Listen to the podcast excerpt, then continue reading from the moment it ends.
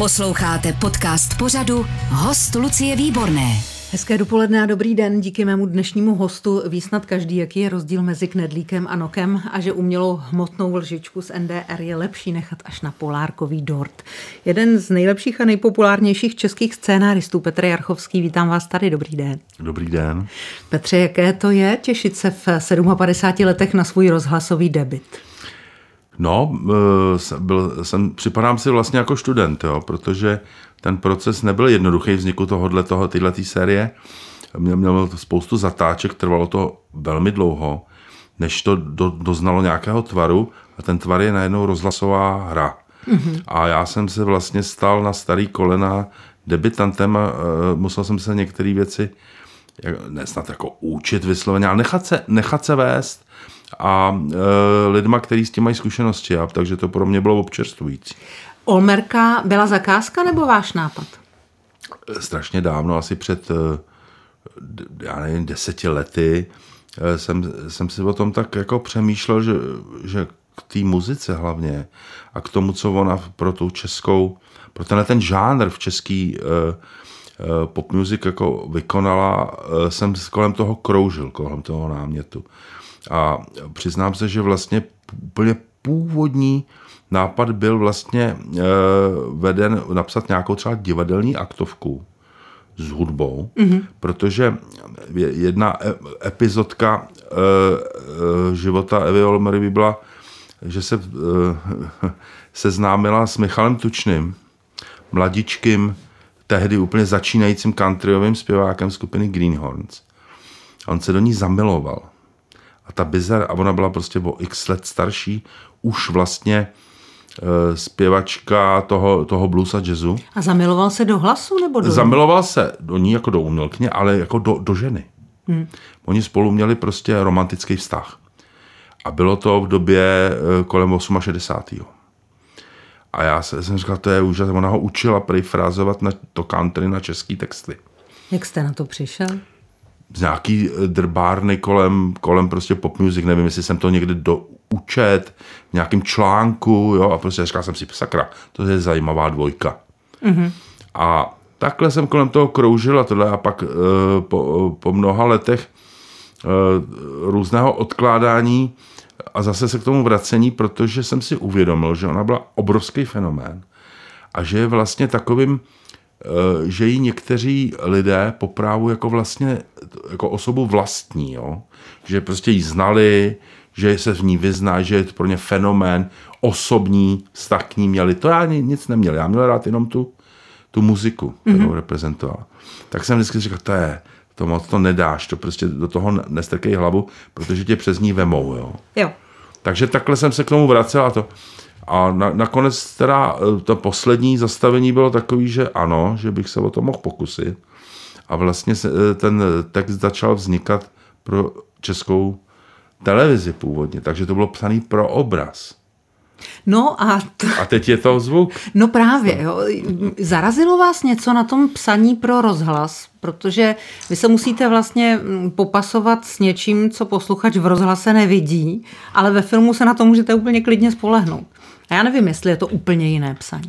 Uh, úplně jiné ne, ale hodně uh, jsem uh, vlastně jako, že se smíte nebo musíte orientovat na to, co je slyšet, uh, jde proti některým uh, zvyklostem, který zase děláte pro psaní pro obraz, pro film nebo pro televizi. Jo? Že nemůžete spolíhat na to, že vám to herec uh, ukáže, že se zatváří. My, my naopak se snažíme šetřit dialogy a ukázat to akcí, aby ty postavy jednaly v tom obraze. Mm-hmm. A najednou vy máte všechno jenom říct. No. Takže vlastně se spronevěřujete té scenáristice, kterou jste se vyučil. Na druhou stranu je to hrozný rajc, protože uh, vy to najednou jako můžete dělat věci, které si jinak zakazujete. Jo? Že ty postavy můžou vyprávět, mluvit, něco popisovat, něco komentovat. Takový ten vnitřní hlas, který komentuje, co se děje jakoby jenom v tom zvuku, tak to bylo pro mě eh, osvěžující. Jsem se tím bavil, jako kdybyste to, eh, mohl řešit, jako, že máte cukrovku, ale můžete do cukrárny. Jo? Petře, jaká je vaše nejoblíbenější písnička od Evy Olmerové? No, uh, já Protože se... já jsem si mm. poslechla všechny tři hodiny. Mm-hmm. Normálně jsem to zhltla a dneska nad rádem jsem si pustila ten třetí díl ještě jednou, půlku.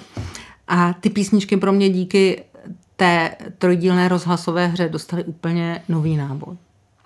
Já musím říct, že na tom je, eh, že ten výběr té muziky jsem navrhoval já, ale ta, to, jak je to zpracovaný, já jsem slyšel, některé ty věci už slyšel, je, bylo pro mě fanta, fantastickým zážitkem.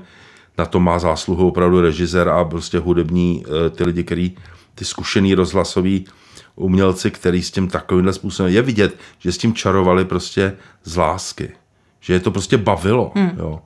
A já sám jsem tím byl jako překvapený. To hmm. musím říct zcela nepokrytě. A jaký písničky? No, já jsem, eh, jak ní má speciální vztah, jo, k té Olmerce v tom, že když já byl malý kluk, tak, eh, tak jsme hrozně žebrali na tátovi, aby s bráchou starším, aby nám konečně koupil gramec, jo jsme neměli doma gramofon. Jo, takže ta, ta, ta úvodní scéna, kdy Ale, se Eva vyjeví mm, nad gramofonem u dědečka, jo, jo. To, to jste vy. A táta byl hodný, že jo, tak šporoval a najednou jsme se od někud vrátili z nějakého tréninku a tam prostě byl gramec s magnetonomickou přenoskou a prostě No my byli na úplně to. A první deska, která k tomu byla, jako aby jsme si vůbec mohli něco pustit, byla vlastně Eva Olmerová. Eh, to, co dělala se smetáčkem, prostě takový ty starý uh, americký uh, uh, tradicionály, který mm-hmm. oni nahráli úplně perfektně. Jo. Do dneška to obstojí jako v jakýmkoliv.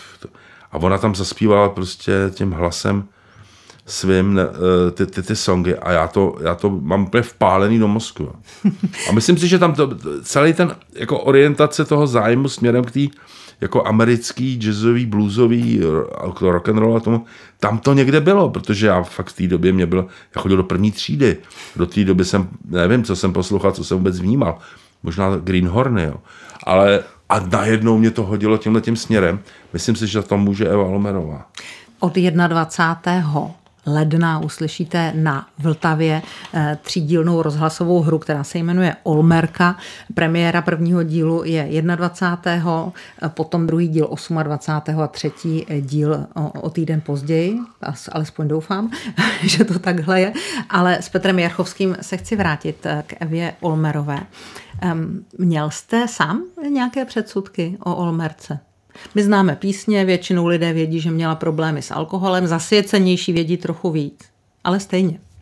No, eh, já jak jsem pochá, eh, jako pocházím z té Prahy 6, že jo, nebo to, ten, ten, ten kraj mého dětství a mládí, a měl jsem tam hodně starších přátel, třeba Petr Šabach, hmm. tak to dohromady skládalo, to, to byl všechno vypravěči výborných historek, se skládal ten mytický obraz té Evy Olmerový. Jo. Což pro někoho, kdo ji osobně neznal, nezažil, je, mě to vždycky, já jsem takhle byl zvyklý pracovat, že mi někdo vyprávěl nějaký legendy, příběhy, historky a já jsem si z toho vyskládával eh, ten no, jakoby nový příběh na základě té eh, sdílené paměti. Jo. Eh, to, tenhle, tohle metodu jsem pak uplatnil teďka i vlastně na skládání toho příběhu o té Evě. No já jsem a bylo si, mi, jenom chci jenom no. říct, jenom, jediný, co mi bylo já od začátku jasný, že jsem nechtěl vyprávět skličující příběh o tom, jak se velká umělkyně likviduje alkoholem. Hmm. Nechtěl jsem. Viděl jsem totiž spousty příběhů o mých hvězdách, který jsem zbožňoval který se od půlky toho třeba filmu, nebo to, viděl jsem jejich pád díky alkoholu, drogám a to. Vím, že to je od toho neodmyslitelný, ale já jsem vždycky strašně trpěl a plakal, že ten Jim Morrison od těch Doors takhle skončí, nebo já nevím. Jo. A tady jsem chtěl udělat jenom to, to zrození té hvězdy. Jak se dostala k tomu, jo, na tu křižovatku toho života, kdy pak víme, že se to láme ale jaký to byl prostě fenomen. To jsem chtěl ukázat. Říká Petr Jarchovský, já jsem spolkla otázku, pustíme si ukázku. Ty si, Evo, vážně myslíš, že bolševik usnul? Že se dívá jinam? Já nevím, kam se dívá. Někdo se ze mě třeba přimluvil. No tak tomu sama nevěříš, Evo. To divadlo jim leží v žaludku a jenom čekají, aby ho setnuli. Ty můžeš být dobrou záminkou. Ty, tvůj kádrový profil a trestní rejstřík. A zase maluje Stalina na zeď. Víš co, místo sekaný si zatancujem. Geramec po tetě a piano po dědovi. Já, já, já nezapomenu, jak ho sem rvali oknem. Tady to nedopadne dobře. Proč? Když jsme v suterénu, sousedi.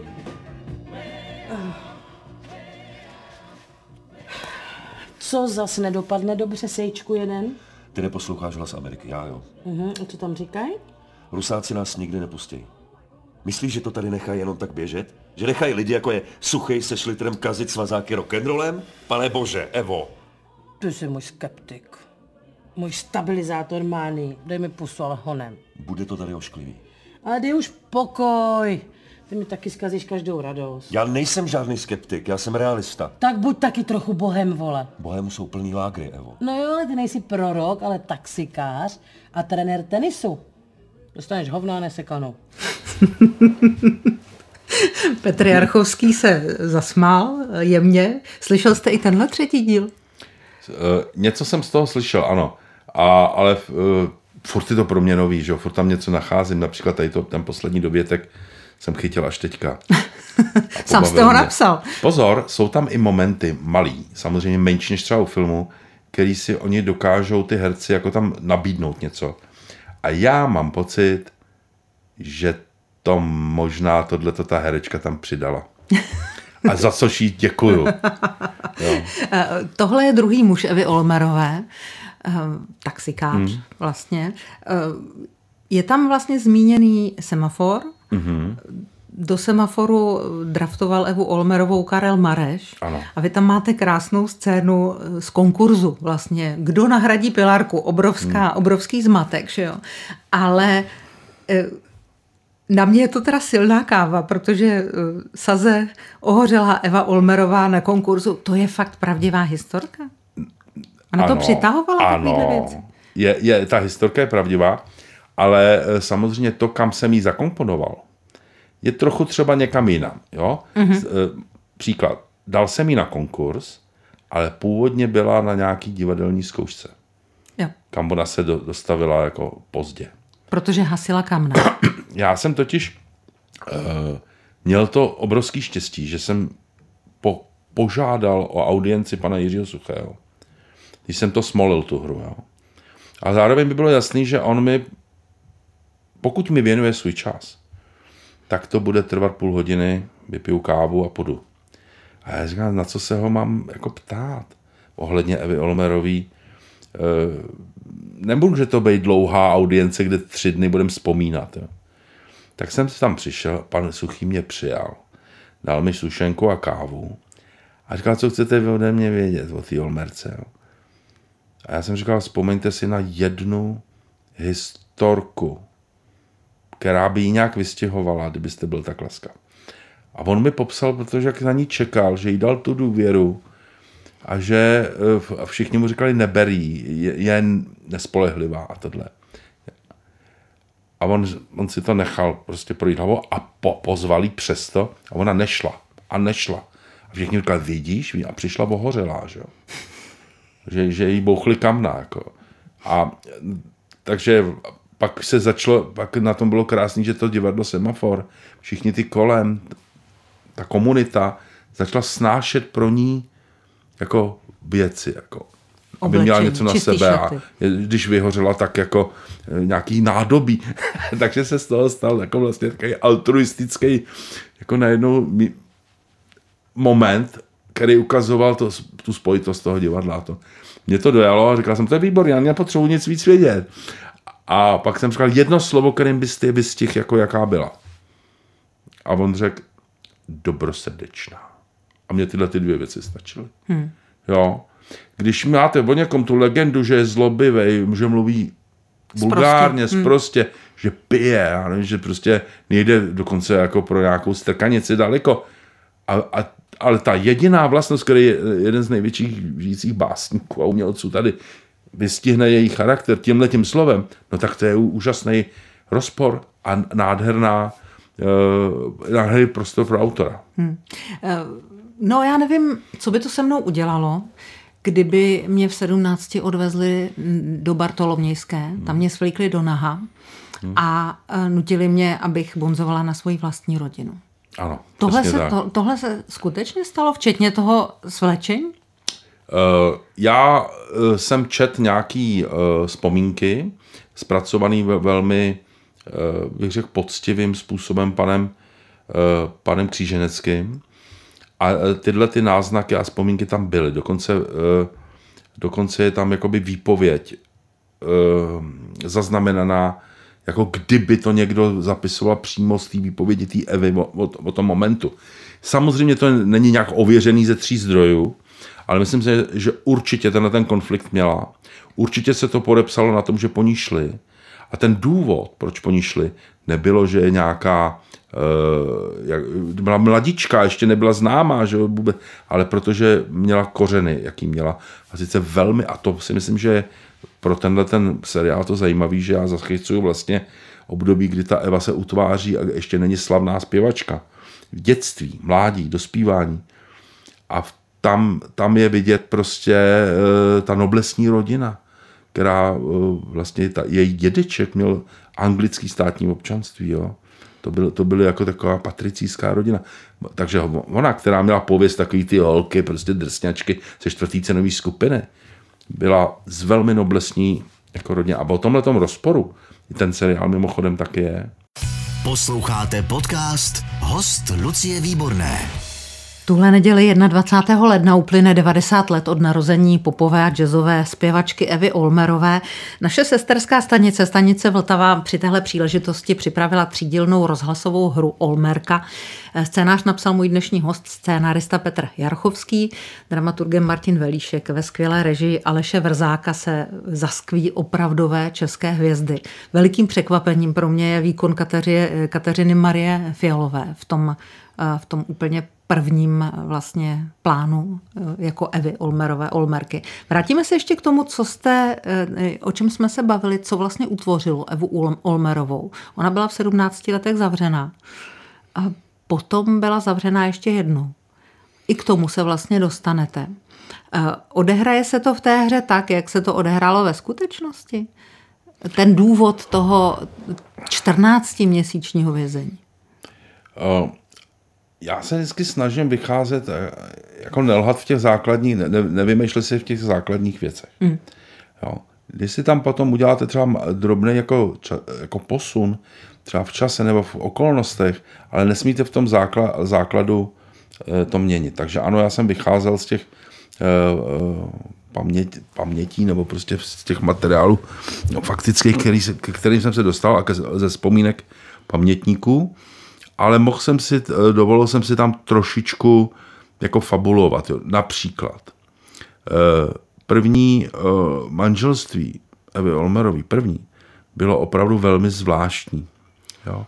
Bylo tak, jak je to v tom seriálu ukázaný, chci prozrazovat, ale velmi zvláštní okolnosti.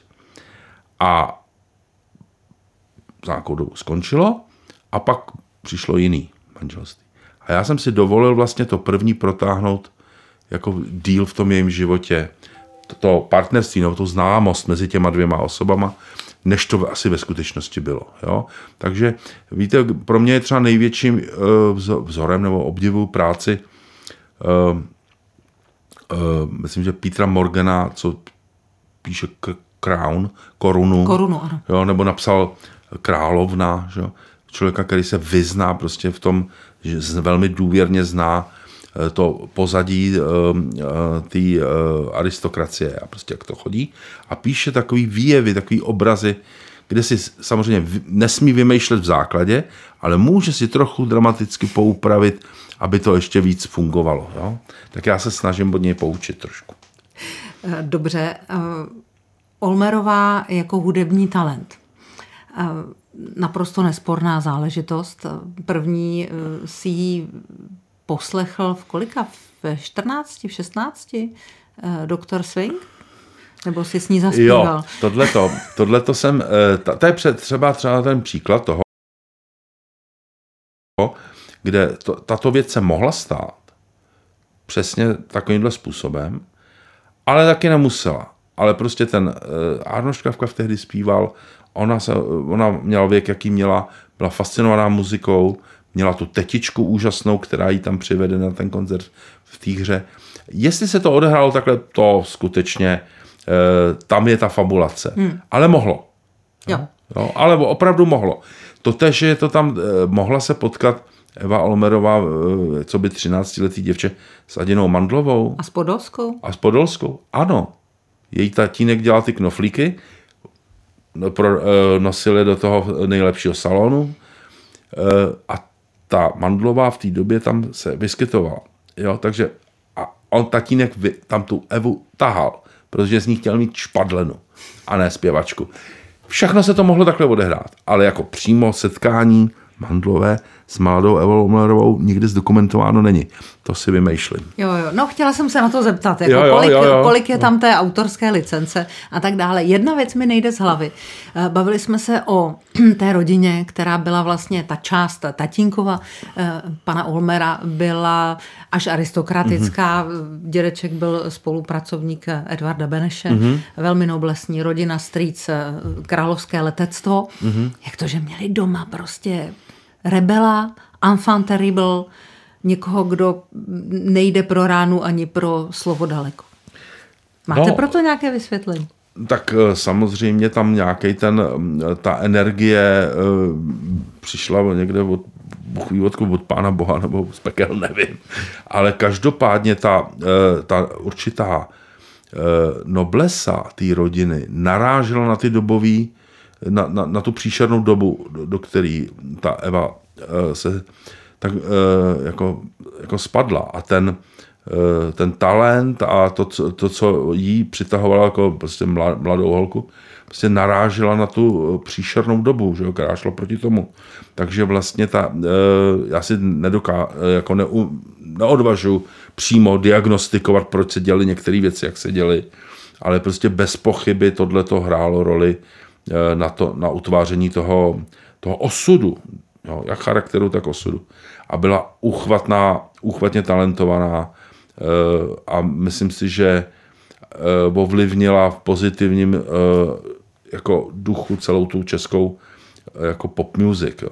Prostě ta, ta, ten talent byl tak nespochybnitelný a každý, kdo ji poznal, jako ne jako obdivovatel, ale jako muzikanti kolem ní, to jasně říkají, i když s ní měli třeba potom problémy, bylo to těžký s ní, jo, tak tohle to zmiňují na prvním místě. Ještě poslední věc. Vy jste dostal Olmerku v úvozovkách a její život do tří dílů rozhlasového seriálu. Spousta věcí tam chybí. A je to vždycky taková bolest toho scenáristy, když musí krátit a vyhazovat a říkat, tohle bych tam tak potřeboval, ale bohužel. Co tam není? No, Kdyby to byla šestidílná série, co by tam bylo? asi bych to, eh, bylo by to strašný práce a taky odpovědnosti je, protože mnozí ty lidi třeba ještě eh, žijou, pracují, nebo na to mají opravdu svý autentický vzpomínky a vy jim do nich vstupujete. Ale asi bych se to pokusil dotáhnout až do momentu, kdy ona měla velmi zajímavý a zvláštní vztah partnerský s Michalem Tučným. A což se týkalo 68. To se krylo s 68. Takže možná ten bych to posunul až sem. Jako tam, kde jako by vlastně se láme i ta doba, i ta budoucnost, i ty naděje. Jo. A zároveň je tam ten zvláštní vazba mezi těma dvěma nejameričtějšíma žánrama, což je na jedné straně ten jazz a blues. A country. A, a do toho to country. Hmm. Jo. A, tenhle, a oni spolu chodí. Jako. Tak to je výborné.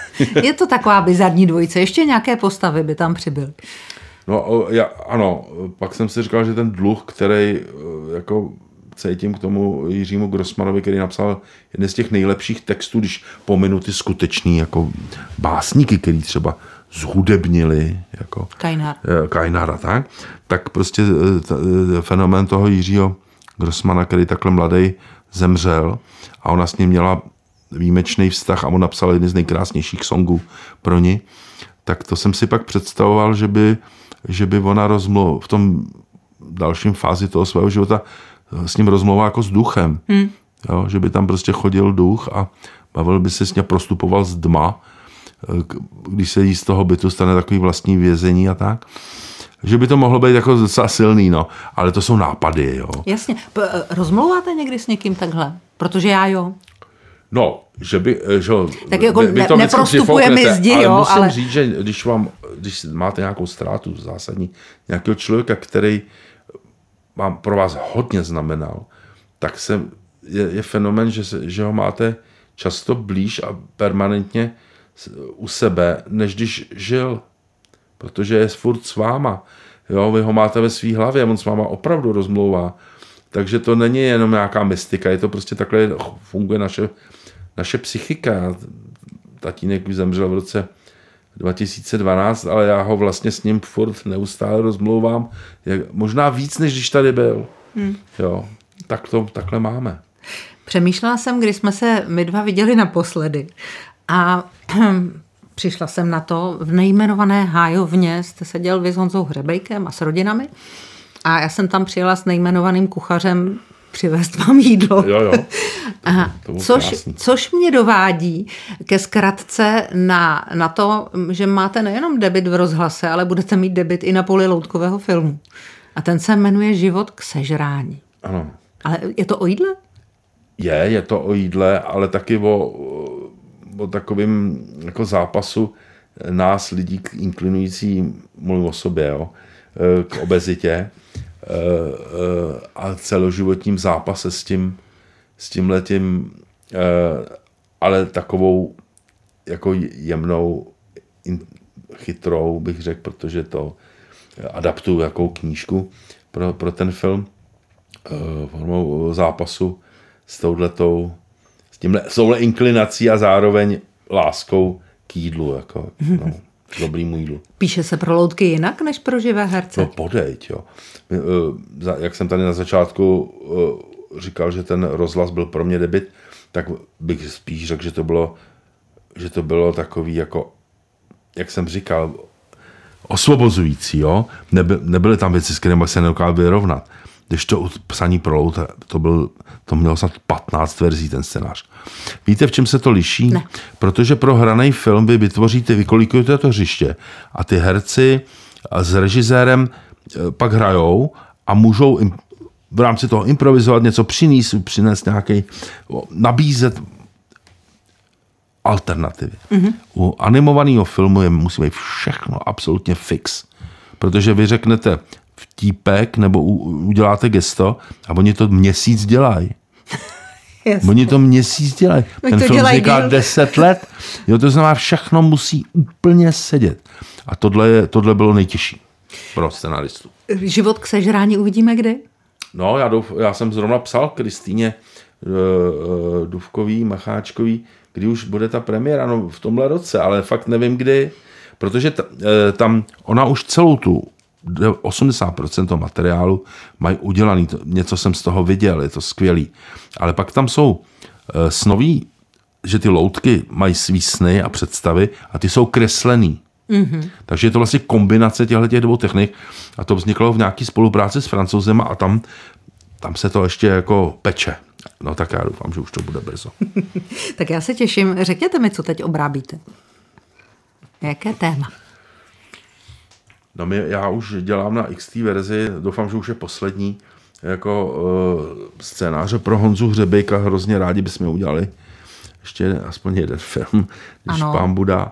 A ten je, eh, ten je ze současnosti a je to o takovým, je to žánrově hořká komedie, melodrama, to, to je ten náš žánr.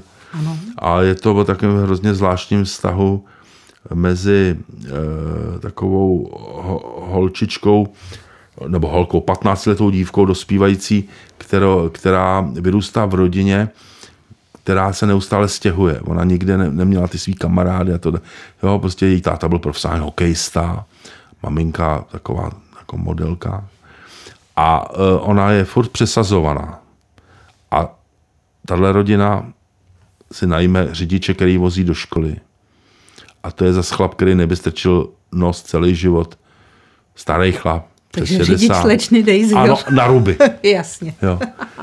Na ruby. A, jo, a jak, jaký uh, hezký věci, ale jaký i velmi nebezpečné věci z tohohle toho spojení můžou jako vzniknout. No. Říká scénárista Petr Jarchovský. Děkuji za rozhovor. Mm, Děkuji za pozvání. Neodpustím si poslední otázku. Hoří hovno. No samozřejmě, velbloudí, ano. Já jsem čekala ano, Péťo. já se omlouvám, ono to fakt nejde. Ono to k vám tak patří, já Jo, vím, že jo, vám to trochu jo, vadí, jo. ale... Takže Petr Jarchovský, děkuji moc. Já děkuji za pozvání. Lucie Výborná od mikrofonu přeje hezký den. Ať se vám dnes daří. Všechny rozhovory s hosty Lucie Výborné můžete slyšet na webu radiožurnál.cz V aplikaci Můj rozhlas i v dalších podcastových aplikacích nebo na YouTube kanálu Radiožurnálu.